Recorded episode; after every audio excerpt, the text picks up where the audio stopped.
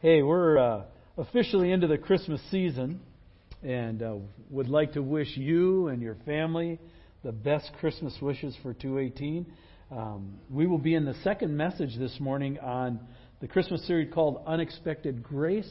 Uh, last week we looked at the message that God came, and uh, I want to just thank Rob. He did a great job and filled in really well, and I was really grateful for him doing that. Uh, but... Uh, and this year we're going to talk. Uh, this morning we're going to talk about God cares. Christmas and Easter are, are two times a year that we we kind of slow down and we step into the story of God's redemptive plan. It, it's we've rehearsed it. If you've been in church, you, these seasons roll and you come through, and and you the whole attitude is just to slow and try and catch it, right? And um, it's easy to rush through it. Not just in an intellectual way, not just in our head, but also in an emotional way, with, with our heart, in a felt way. And um, the idea that God would come on our turf, that's what I call planet Earth, our turf, right? To our world as a baby is absolutely astonishing. That is not how I would have planned it, right? I would have more like Star Wars or Galactic Enterprise or something like that, right? Just this big invasion thing. and um, it's really quite astonishing. Quite literally, it's the most vulnerable invasion in the history of the world, if you think about it. It's, it's just something we hadn't anticipated. But it's an appeal to our heart. You know, babies win our hearts over, don't they? Um, you go anywhere and somebody brings a baby into the group and we go, oh, right? And these people start making faces and, And right, and you see, especially older people light up when a baby comes in the room because it says something to them. It reminds them, and, and they look at little children and they go, oh, and they remember what it was like to be innocent, what it's like to laugh and to smile and, and do that kind of stuff. And, and so babies win our hearts over, but even more than that, the idea that God would enter into and step into our mess is almost beyond imagination. Um, it doesn't take too long. You don't have to get too much old uh, to figure out that stuff is broken down here and doesn't work exactly the way it's supposed to. And when it happens specifically to you, you start going, man, this hurts. I don't, I don't really like this. And the idea that Jesus would step into that muck, would step into the mess is, is amazing. And the question on the table is why? Why, why would he do that? Why? What was behind God's heart, his motive for that? What could be possibly compelling enough for him to take such a risk? Right? And the biblical answer behind the question is really quite amazing. It says the Bible tells us that he came because he cares. And we're going to look into that this morning. I want to hope... Take that and turn that then more than just a phrase for us this morning. So would you join me in prayer? Let's pray and ask for God's presence and his blessing.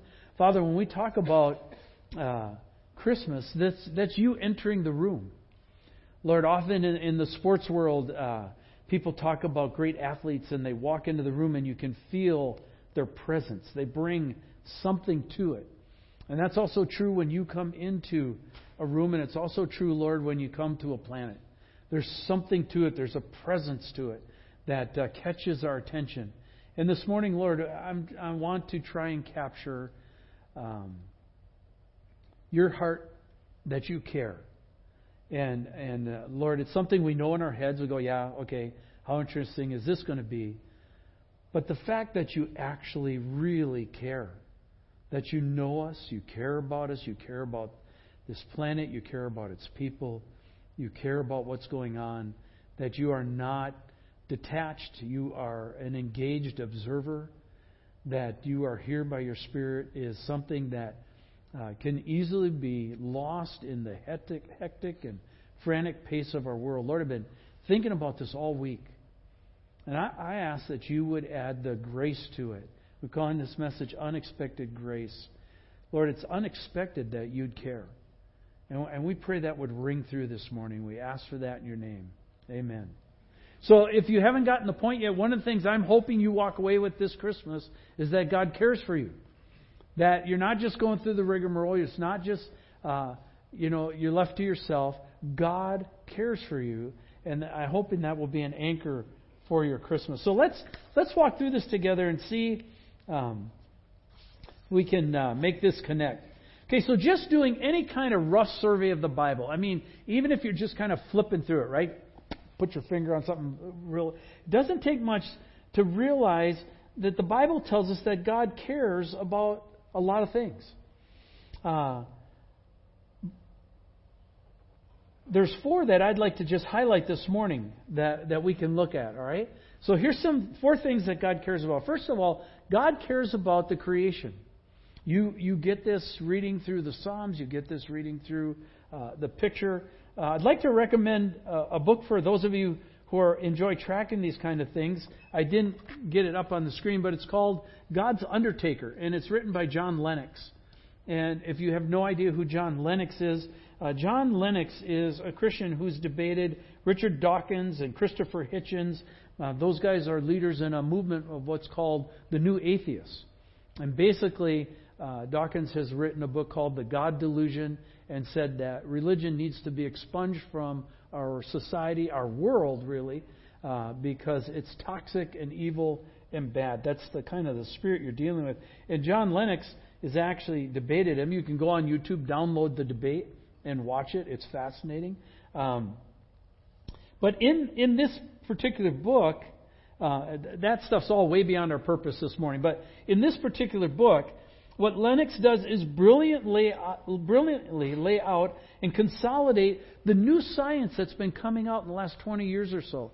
And the new science that's been coming out is on a couple different levels, but if you take it in the big picture kind of thing, it's the macro, the big picture, the picture of the universe and how it's wired. And then the micro or the mini-universe, uh, the biology of the cell and, and what they've discovered about the cell in the last twenty years. And um, the evidence is astounding for the incredible care that God has put into this system that we call the universe and what we know as life. The fine-tuning shows mind-bending, meticulous care to levels that are almost impossible to grasp. They've now, just, just some things to throw out, they've now discovered twenty-three constants that speed them up just a little bit, slow them down just a little bit, and the universe as we know wouldn't exist. Uh, the, the stuff coming out now is just amazing. Again, if you're interested, it's uh, God's Undertaker, John Lennox, but you can get more of that there.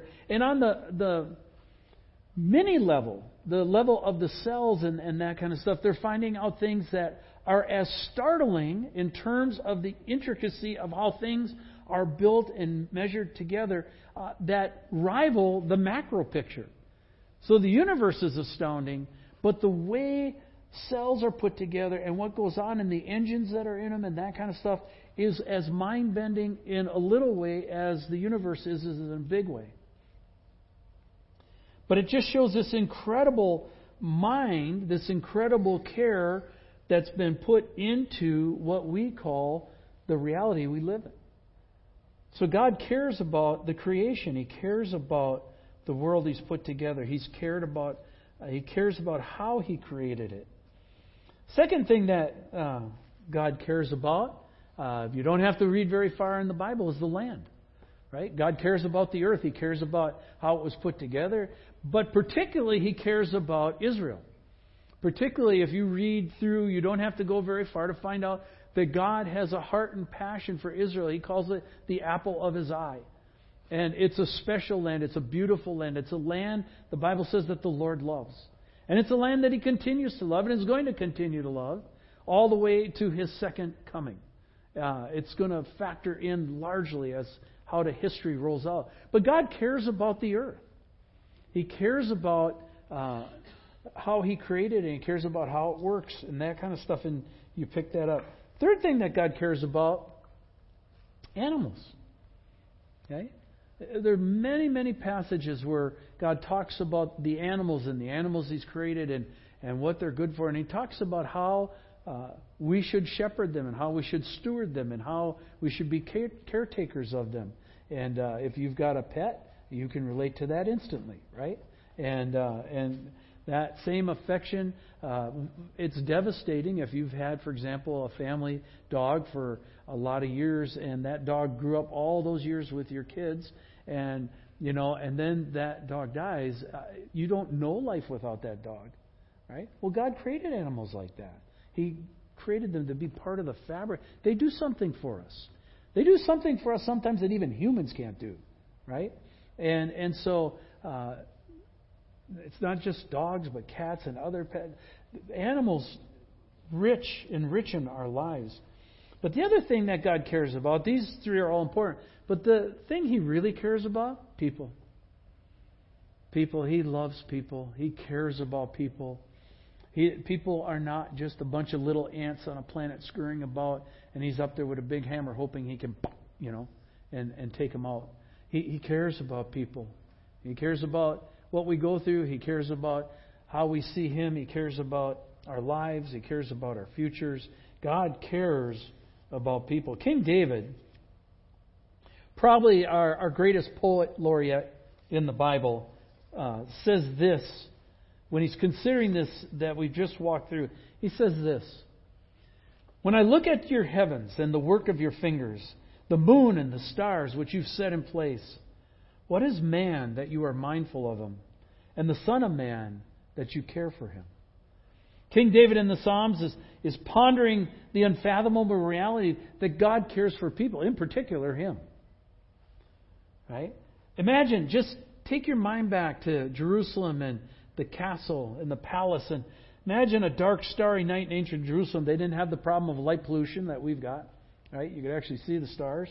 And uh, David's on the roof of his palace surveying the vastness of the scar, starlit night. Probably can see the Milky Way and, and that whole thing. And and in, in comparison to that, he's just looking at that, knowing there's something absolutely spectacular behind that, knowing the promises that God has made to him. And he's thinking about that in comparison to the smallness of himself. And he ponders the question, what is man that you're mindful of him?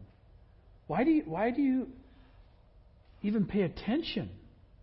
It's, this is incredible. The Son of Man that you care for him.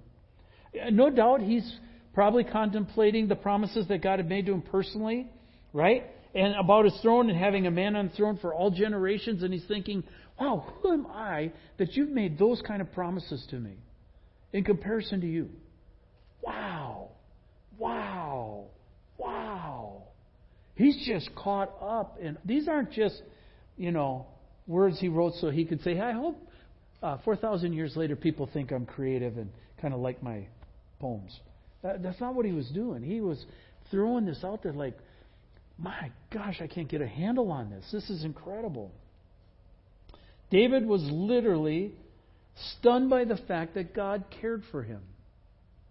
You ever been stunned by the fact that God cares for you? You ever let that really grip you? That He cares for you?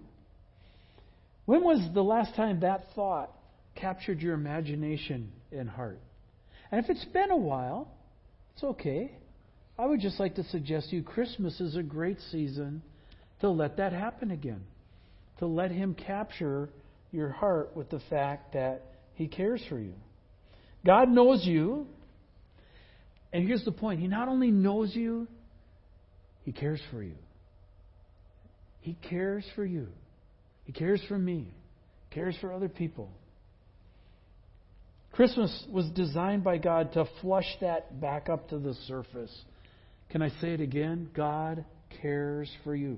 Why keep repeating that? Because I, I don't have enough room and I didn't do the message, so I got to fill it in, right? No, why? Because we are so deadened to that. And every message we hear on T V, or every message we hear on media, or every message you get on your phone is, you're not good enough, you don't smell good enough, you don't look good enough, you don't have good enough, you don't, and you're not okay, and nobody cares for you. And, and we've lost the capacity to think about the fact that God cares for us. So I'm just going to keep repeating that, hoping that somewhere the Holy Spirit will catch it on one of those. And you'll go, wait a minute. He really does care for me. God's care of him for David echoed all all through the Psalms. I've been reading through the Psalms again, right, because I, I finished the Bible and uh, reading through for this year, and so I just jump. You read five Psalms a day, right? So if it's first day, you read Psalm one, Psalm thirty-one, Psalm sixty-one, Psalm ninety-one, Psalm twenty-one, one hundred twenty-one. Then next day, Psalm two, Psalm thirty-two, Psalm, right? So I've been going through them all and, and just caught up with this again, how David echoed this, and, and it's a repeated theme all through the Bible. Look at Psalm twenty-five. We'll just pull one for uh, a comparison. It says, "Good and upright is the Lord, and therefore he instructs sinners in the way. And he leads the humble in what is right. And he teaches the humble his way. All the paths of the Lord are steadfast love and faithfulness for those who keep his covenant and his testimonies." And it just talks about the incredible uh, care God has for people. God cares about people, and he wants to lead, lead them. You know, if you think about it, the universe is kind of a frightening place. But it's made beautiful, and it's blessed by God's steadfast love. Universe is cold and harsh, if not for God's gentleness and kindness. The universe is aimless, but is made purposeful by God's faithfulness. All of his paths, the Psalm says here, are steadfast love and faithfulness. And what does that mean? It means he cares for us. He cares for us. Right now, today, he wanted you to hear that he cares for you.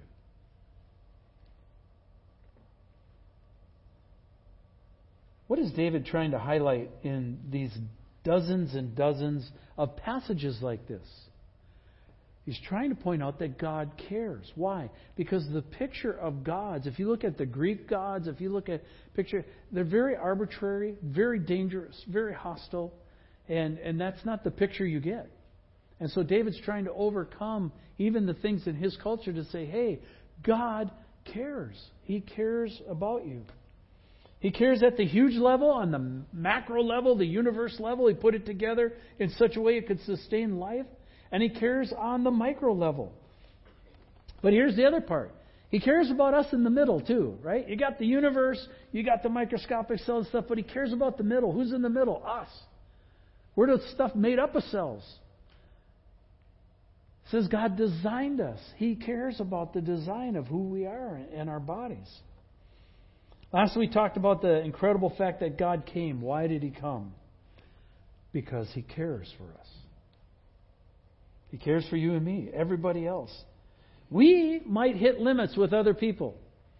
You might hit those limits this week, standing in line. I've had it. Get me out of here, right? Or somebody may be obnoxious and you're like, ah, some Christmas spirit. You're right. You're going to hit limits with people.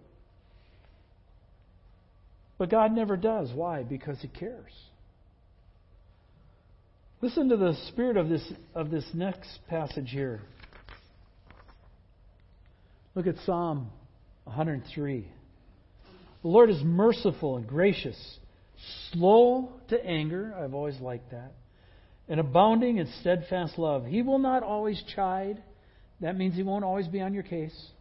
He's not always chirp at you, right? He's not going to always chide, nor will he keep his anger forever. He does not deal with us according to our sins. Amen? Anybody? Or repay us according to our iniquities.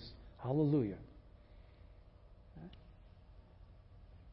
He does not deal with us according to our sins.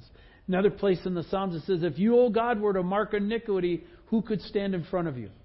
In other words, if God were going to really tally it up and you were measured in terms of your sin, who could stand? And the answer is nobody. But this here tells us he doesn't deal with us according to our sins or repay us according to our iniquities. That is the great good news of the gospel. That because Jesus came, our sins can be forgiven, you can be saved, and you don't have to be measured because of the wrong things you've done. It says he's merciful and gracious, slow to anger, and abounding in steadfast love. There's a reason we sing, "O come, let us adore him." Right? Because we get in the picture of that baby the goodness of God and that God came because He's good, and God came because He cares. His care for us is amazing and unimaginable. That's also why we sing He's a good, good Father. Right? Because He is. It's His goodness, His kindness that leads us to repentance. Again, that is what we're looking at when it comes to Christmas. He came because He cares. You might be saying this morning, well, glad He cares, but what's His capacity? Okay, there's quite a few people in the room right here, and you know we've all got certain limits, and uh, He might have more care for Bob than He does for Abby, or He might have more care for David than He does for Betty. Uh, right? He might have. How big is His care tank? Right? Let's look at Psalm one hundred three. It says, "For as high as the heavens are above the earth, so great is His steadfast love towards those who fear Him. As far as the east is from the west, so far does He remove our transgressions from us. As a father has compassion on his children, so the Lord shows compassion to those who fear Him." Again, referring to Lennox's book, God's Undertaker, we know a lot more about the distances of our universe than David did when he wrote this. All right? When David wrote, "As high as the heavens are above the earth," he had just that frame of reference. They didn't have satellites. They didn't have telescopes. They, didn't, they just had starlit nights that he intuited that from. Well, we now actually know the distances. And the distances are staggering. And if that's really true, as high as the heavens are above the earth, so great is His steadfast love, it means He's got a pretty big tank. That's what it's trying to illustrate. In other words, we are impressed with the universe. But the Bible says that God is greater than the universe. God is, God created the universe. He's not of the universe. He's above the universe. And therefore, we don't really know who we're dealing with, because we limit Him to our level.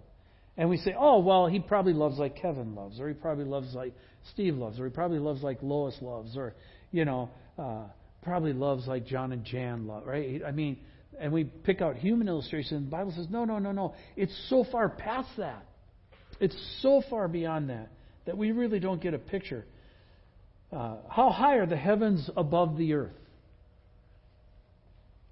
Well, we could almost say like Buzz Lightyear, infinite, right? Come on, Buzz Lightyear, Toy Story. Okay. I was so proud of that line. We got nothing. All right. His care tank is massive and broad and wide and deep. Just like the heavens are, so great is His care that He uses another infinite picture of how He deals with our sin. His care for us in dealing with sins, when He says He will cast our sins from us, it says that He removes it as far as the east is from the west. And so if you're here, and we would have to turn like this, right?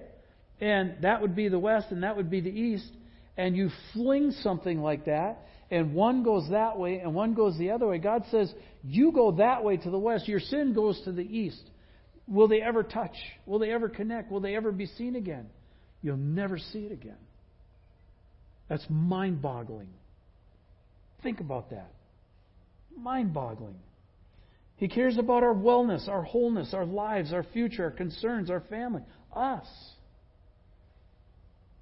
That's why Jesus as a baby is so captivated, captivating. God demonstrated His caring by coming. His arrival sent a picture that He's not way out there, a distant, disconnected, deistic God out there who somehow wound up the universe and then just let it go and, well, let's just see what happens. The picture is intimate. It's personal. It's it's painted in the the warmest, kindest tones that you can capture as a human uh, in terms of uh, using this as a baby. Lamentations says this: "The steadfast love of the Lord never ceases. His mercies never come to an end. They are new every morning. Great is your faithfulness." I'll recognize, when were those verses written? At the destruction of Jerusalem. Jeremiah is watching Jerusalem being destroyed down to the rubble. There's nothing left. And he writes, the steadfast love, love of the Lord never ceases. His mercies never come to an end, even in the midst of absolute catastrophe. They are new every morning. Great is your faithfulness. The following verses reinforce the thought. They say this, the Lord is my portion, says my soul, and therefore I will hope in him. The Lord is good to those who wait for him, to the soul who seeks him. In other words, his care never runs out. Never goes empty. It never, it never ceases. It's always with us, even when bad things happen. Here's the point. He doesn't need to take a break because he's exhausted. Any of you get tired? Any of you standing in line shopping, dudes go, wow, you know. Just, you're at work and you're like, right? Eat lunch, go into a food coma, bounce your head off the desk. Oh my gosh, I'm exhausted, right? You've just, I, I can't work, I can't shop, I can't function, I'm, I'm tired. Okay, God doesn't get exhausted. He is, he's carrying what this is saying. He's carrying every morning. Okay? He doesn't care less today because he cared more two thousand years ago or cared more four thousand years ago. Oh, he really loved David. He really loved Abraham, Isaac, and Jacob. But he's kind of tired now. He's a little bit exhausted, so it's not as good as it used to be. No, the Bible says he's caring every morning. He, he's caring every day. Great is his faithfulness. In other words, his care tank is enormous. It's huge. Let's take another swipe at God caring about people and look at it from the category, uh, from a category standpoint. Who does he care for? There's a couple specific ones. God cares, when we talk about God cares about people, think in terms of categories. What are some categories of people that he cares for? I'm just going to pull three this morning. First of all, he cares about Israel. There's, there's, a, there's a dialect in the church that's called replacement theology, and basically what it means is God used Israel for a period of time, then Israel really blew it, then Jesus came, and Jesus started the church, and now God's going to use the church, and God's done with Israel. Right? If that's true, three-quarters of the prophecies in the Bible don't mean anything, because most of them have to do with God uh, dealing with Israel as a nation. They are his chosen people, okay? And and he cares for them greatly. Even if they don't get it right now, and even if they don't care at this point, God cares for them. Right? You ever been where you care greatly for someone and they couldn't care less? Right? Ever felt that? Okay, that's how God feels towards Israel. You just identified with how God feels towards Israel. The other group he cares about greatly, the church. God cares about his bride. He's the ultimate husband. Many want to bury the church today, right? I, you don't have to read too far or listen too far. It's crooked, it's worn out, it's obsolete, it's ugly, it's sinful, out of touch, out of gas, irreverent, uh, not up to date. Uh, yes. But it's not done.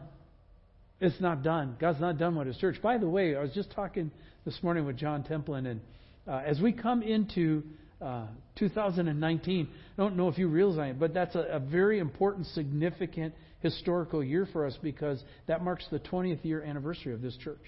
Do you know that? It was on February, right in February, where they started doing their own services back in nineteen ninety-nine, and then in August, they had open uh, trial services to see if they could pull it off.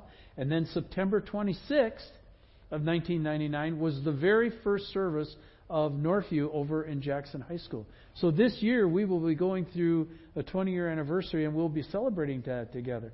God cares about his church. Church is not going to die. Why? Because God's not going to die. He may purify it. He may uh, discipline it. He may rebuke it. He may do all kinds of things, but he's not going to kill it. That's his bride. He loves his bride. God cares about his bride. And that's why we are always, always, always encouraged to look to him. Why? Because we're his bride. It says, just like a bride looks to her husband, so the church should look to Jesus.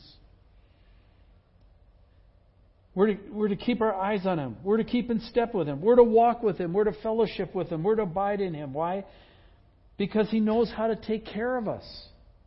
If you're worried about this coming year, you don't know how you're going to make it, you're up against a wall, it may be your job, and you don't know how you're going to last another month in it, let alone another five years till retirement. If it's your family, you don't know how you're going to last in this marriage, you don't know how you're going to last. I mean, just let's lay them all out, right? You don't know how you're going to survive teenagers. You don't know, I mean, and you're just like, how are we going to make this? You will make it because God cares for you. Look to Him. Lean in. Do not kick out. Lean towards Him, not away from Him. Let Him care for you. Fellowship with Him. Abide in Him. Why? Because He knows how to take care of us. Peter, who uh, the Apostle Peter, who knew a thing or two about being independent, right?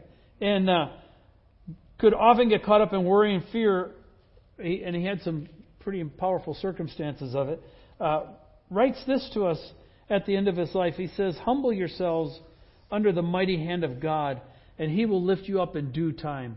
I know that's the N I V version, not the E S V version, but I memorized it that way, and I like the due time because due time's not your time, right? It's His time. Cast, and here's the great phrase, cast what? All your anxiety on Him. Why? Because He cares for you. Have we gotten so sophisticated and so beyond that we think that He can't handle our anxiety? How much anxiety do you think would be resolved if we just simply looked to Him and had quiet times? Every morning. And just looked to Him and gave stuff to Him and released stuff to Him. Do we get anxious about stuff? Do we gra- Yeah. Let it go. No, not frozen. Just let it go. Okay. Let it go. Give it to Him. He, you make a great you, you make a lousy Jesus. Okay. There's something else that He cares about. Some another group of people He cares about incredibly, and that's this group right here, the lost. God cares greatly for the lost. We know this, for God so loved the world that He gave His one and only Son. He came when? At Christmas. That Son who would die at Easter came at Christmas. Okay? And He entered into our fray. He entered into our mess. He gave His one and only Son. Whoever would believe in Him should not perish, but what? Have or inherit eternal life. God cares about the lost. How do I know that? Because most of us were that. Okay? We were that category. We're not anymore. We're saved. We found Him. Or more theologically correct, He found us. Right? And boy, are you grateful? Yes, I am. Right? For God so loved the world. Why should we care about the lost? Well, we, we should care about the lost because God cares about the lost. Makes sense, right? He has a tremendous compassion and heart for them. He, use this logic. He cared for you when you were lost, didn't He? He cared for me when I was lost. And He cares for those who are lost now. He says, good. You crossed the line. You're in my kingdom. You're mine now. You're my son. You're my daughter. Awesome. Would you help me? Cooperate. Let's go find some more. Where are they? And somehow, somehow, we have got to pray that God would give us a way to get the message out to Mill Creek that God cares for them. They don't know that. They think He's against them. They think that He's going to try and, and crush their life or take their life away from them or take all their fun away. And they've got all kinds of wrong pictures of Him. They think we're the stupidest people on earth for wasting our Sundays like this when you could be sleeping in. Right? They, they don't know. They don't know because they haven't met Him. And it all changes when you meet Him. Right? You can talk about Him, but it's different when you met Him. And once you've met Him, you can't go back the other way. And Mill Creek is a group of people that God really cares about. Jesus came for us, right? That's why we celebrate Christmas. That's why we can sing with gusto. That's why all of a sudden you notice when we're singing, like all of a sudden little, and it goes, whoa. There's reverence, there's honor, there's holiness. And why? Because we're grateful. Okay? But he also died for them out there. And we've got to ask him, give us a way. We've got to find a way. God, give us the grace and wisdom to know how to do this in the context that you planted us in. May we be ambassadors. Here's another way to look at it. Uh, you don't have to be a theologian. You don't have to freak out and have ten steps of the gospel or three steps of the gospel or that kind of stuff. Think of it this way. Being an ambassador of God's care for other people. God, you cared for me. How could I care for other people that they might get it? Who could you care for this year that otherwise wouldn't get it? Who could God point out to you to send some care to? Did you know that this issue of God's care, this that we're talking about here, His comfort is actually one of His names, that He's called the God of all comfort? Uh, we often use this at funerals, but this is not designed for a funeral. In Second Corinthians one through three, it says, "Blessed be the God and Father of our Lord Jesus Christ, the Father of mercies." Or we, a better word for us would be the Father of kindness. Right? The Father of mercies, and the God of all comfort, who comforts us in all our affliction. That's a uh, pronoun that's not uh, a, a description or a verb. Uh, it, it's actually a name. The God of all comfort. And and if you look at the second one, I, I put it in, that's in E S V. Uh, N I V says this, "Praise be to the God and Father of our Lord Jesus Christ, the Father of compassion." That's a good word for mercies. "And the God of all comfort, who comforts us in all our troubles." And it goes on to say that you can give comfort to somebody else. Why? Because you've been comforted by God. You know what it was like to experience His comfort. You know what it was like for Him to come into your life. So you can hand that off to somebody else and treat them like Jesus treated you. And so really, it's not that hard. I'm thinking, all I got to think about is, how has God been kind to me? Huh. Let me do that for somebody else and do it in Jesus' name. And maybe they will get it as well. Praise be to the God and Father of our Lord Jesus Christ, the Father of compassion, and the God of all comfort, who comforts us in all our trouble. We live in a hard world. Okay, the question is, where can you go to get comfort? Uh, some would say, well, alcohol, right? Or in our culture now, marijuana, right? Comfort is found in marijuana. Comfort is found uh, getting out of here, getting away, going on vacation. Comfort is found in uh, uh, shows or movies or entertainment. Show, comfort is found, right? There's a lot of anesthetizing. There's a lot of self-medicating going on in our culture. We're prone to it. Even as believers, we're prone to it. But here it says, turn to Him. Turn to Him, because He will bring the comfort that you're looking for. So as we come, right? Slow down this week. I know, I know, I know the time, but listen to me. Slow down this week. Take some time this week. Think. Ponder. Think about His care for you. And give some thanksgiving back. What does this picture mean here? It means God still cares. He hasn't quit caring. That, if there's anything that I want to pound home, He has not quit caring for us. He doesn't care any less today than He cared back here on this replica of a picture. He also never runs out of care. Therefore, we should take great care to run to Him. Let's know who's the source of all this stuff, right?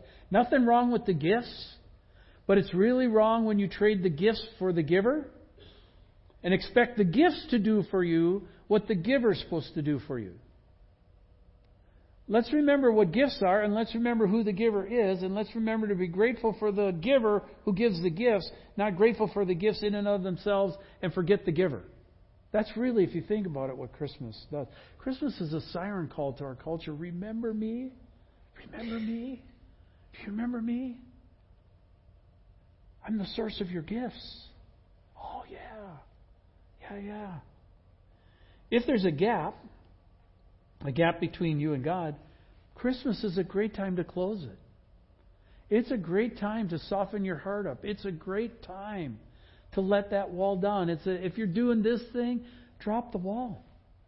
It's a great time to go like this. Ah, I like you. Oh, yes. Let's go back, right? We always say go back to first base, go back to base. Go back to first base. So the most beginning picture God gave us of him. A baby. Remember me? Draw close and worship again. Give him your life because he gave you his. Trust him because he cares for you. And this, with the greatest possible sense, is why we say, Merry Christmas. Merry Christmas. Merry Christmas.